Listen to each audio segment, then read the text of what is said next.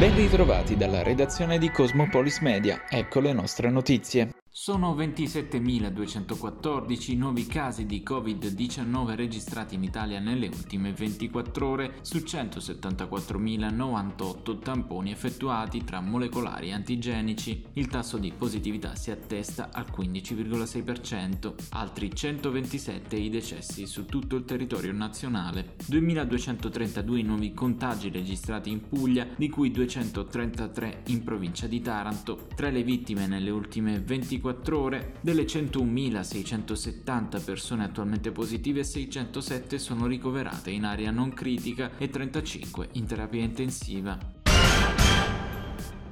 Credo ci siano le condizioni per togliere l'obbligo di mascherine al chiuso. Questa è la ricetta del sottosegretario alla salute Andrea Costa intervistato da Rai News 24. Passare da un obbligo a una raccomandazione ha dichiarato potrebbe essere la scelta giusta, magari sui trasporti si potrebbero mantenere e si avvicina la scadenza del primo maggio, data in cui già cadrà l'obbligo di indossare i dispositivi anche nei luoghi al chiuso. La valutazione sta ora nel capire se si continueranno a portare in alcuni contesti particolari sempre.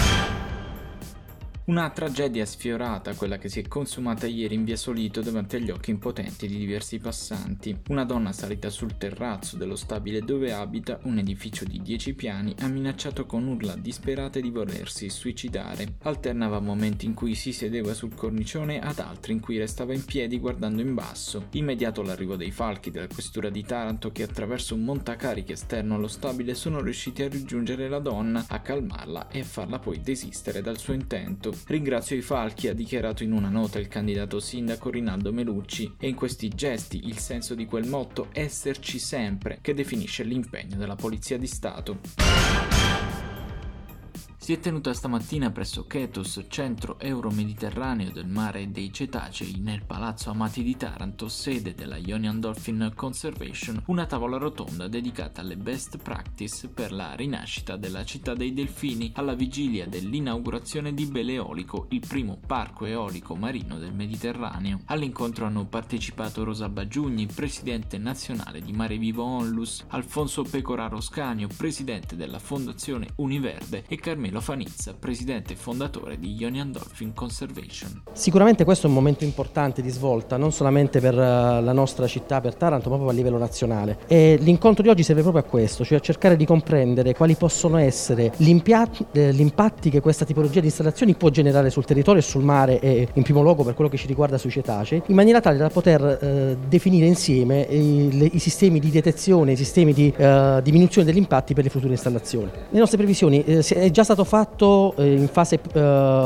diciamo, durante l'installazione degli, degli, impianti, sono state svolte alcune azioni di tutela eh, svolte egregiamente che possono rappresentare delle eh, best practice a livello eh, nazionale. Adesso bisognerà comprendere in fase di avvio dell'impianto cosa accadrà. Riteniamo che è un momento importante di studio questo, un'opportunità per il nostro territorio sia come svolta per la transizione ecologica ma anche dal punto di vista proprio dell'implementazione delle conoscenze. Ma io devo dire che sono anni che sostengo il, la bellezza bellezza di questo golfo e credo che meriterebbe un'area marina protetta perché è un vero e proprio santuario dei delfini, come siamo riusciti a realizzare il santuario dei cetacei nella zona della Liguria e come Fondazione Verde vogliamo sostenere la eh, tutela di questo mare ma anche il rilancio di Taranto come una delle grandi città che ha sia un valore culturale, l'unica grande città spartana, sia un valore naturalistico visto che eh, è uno dei luoghi magici per i delfini. Quindi questo luogo è importante e poi voglio anche dire che l'idea di fare in questa zona una sorta di laboratorio di ricerca attraverso le prime pale eoliche a mare, poche e quindi un,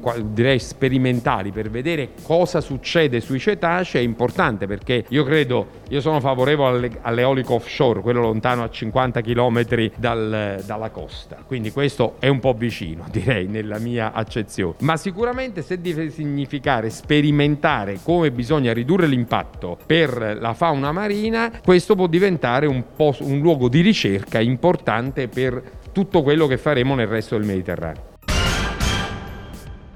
L'assenza di Ponziani pesa, ma in questo gioco non si parla degli assenti. Non cerca scuse coach Davide Olive nel tornare sul KO del Cusionico Basket Taranto che ha perso nel turno pasquale sul campo dei Lions Bisceglie. Una partita dai due volti per i rossoblù che tra primo e secondo quarto hanno accumulato uno svantaggio pesante nei confronti della squadra Nidunzi, salvo poi fermarsi a pochi punti dalla grande rimonta. Questo gruppo ha dato un'altra dimostrazione di compattezza, spiega Olive. Siamo convinti delle nostre potenzialità potenzialità. L'obiettivo adesso è fare 6 punti nelle prossime ultime 3 gare di regular season, solo allora guarderemo la classifica e vedremo quale sarà la nostra posizione finale nella griglia playoff. La prima di queste tre finali è la gara casalinga di domenica contro la Pavimaro Molfetta.